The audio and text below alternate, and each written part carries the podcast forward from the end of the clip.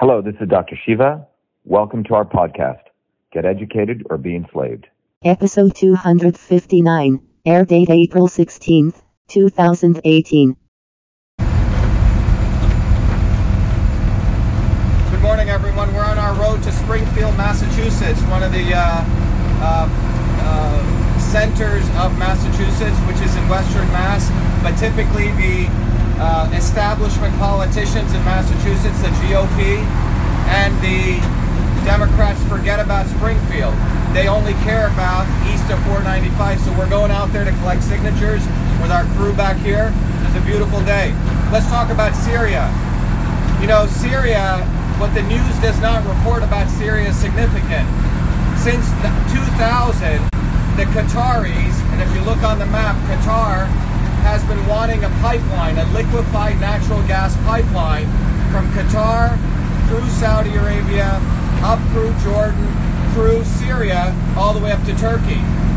Why do they want that pipeline? Because right now it costs them about six bucks, I believe, a barrel or a gallon. I don't know the exact units to ship it uh, through the sea. Russia has always had a pipeline for liquefied natural gas that's only about two bucks, whatever the units are again. So the Qataris have wanted that. Remember, they're Sunnis, and Syria has been in their way. Syria said, no, you can't put that pipeline through us.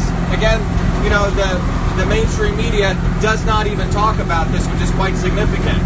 So since 2000, the deep state has been fomenting a campaign to try to demonize Syria. Look, I'm not saying I support Syria or Russia or any of these guys. All of these guys are thugs in that region, and the deep state being one of the biggest gangsters.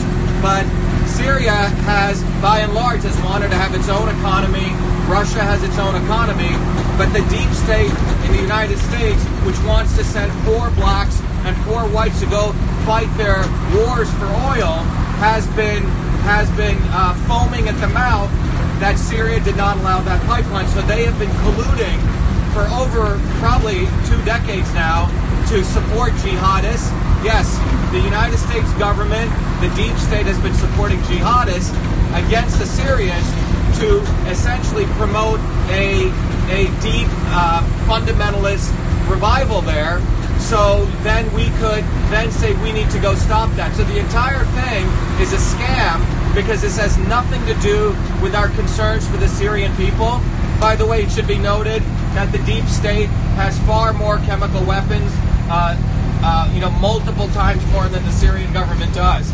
But this is essentially a move by the deep state to force Syria to allow that pipeline through. And that's what this is really about. So I say no war because poor Americans, the, the working people of this country, have no interest in this war. The only people that have interest in this war are the Romneys, the Obamas, the Clintons, and uh, you know the Bushes. Now Trump, in my opinion, is caught in a very interesting situation. He likely knows about this, but you know he he's playing some type of 4D chess, which I have no idea what's going on. But on a personal note, we as a country should not be involved uh, in this war. It's same thing like WMDs.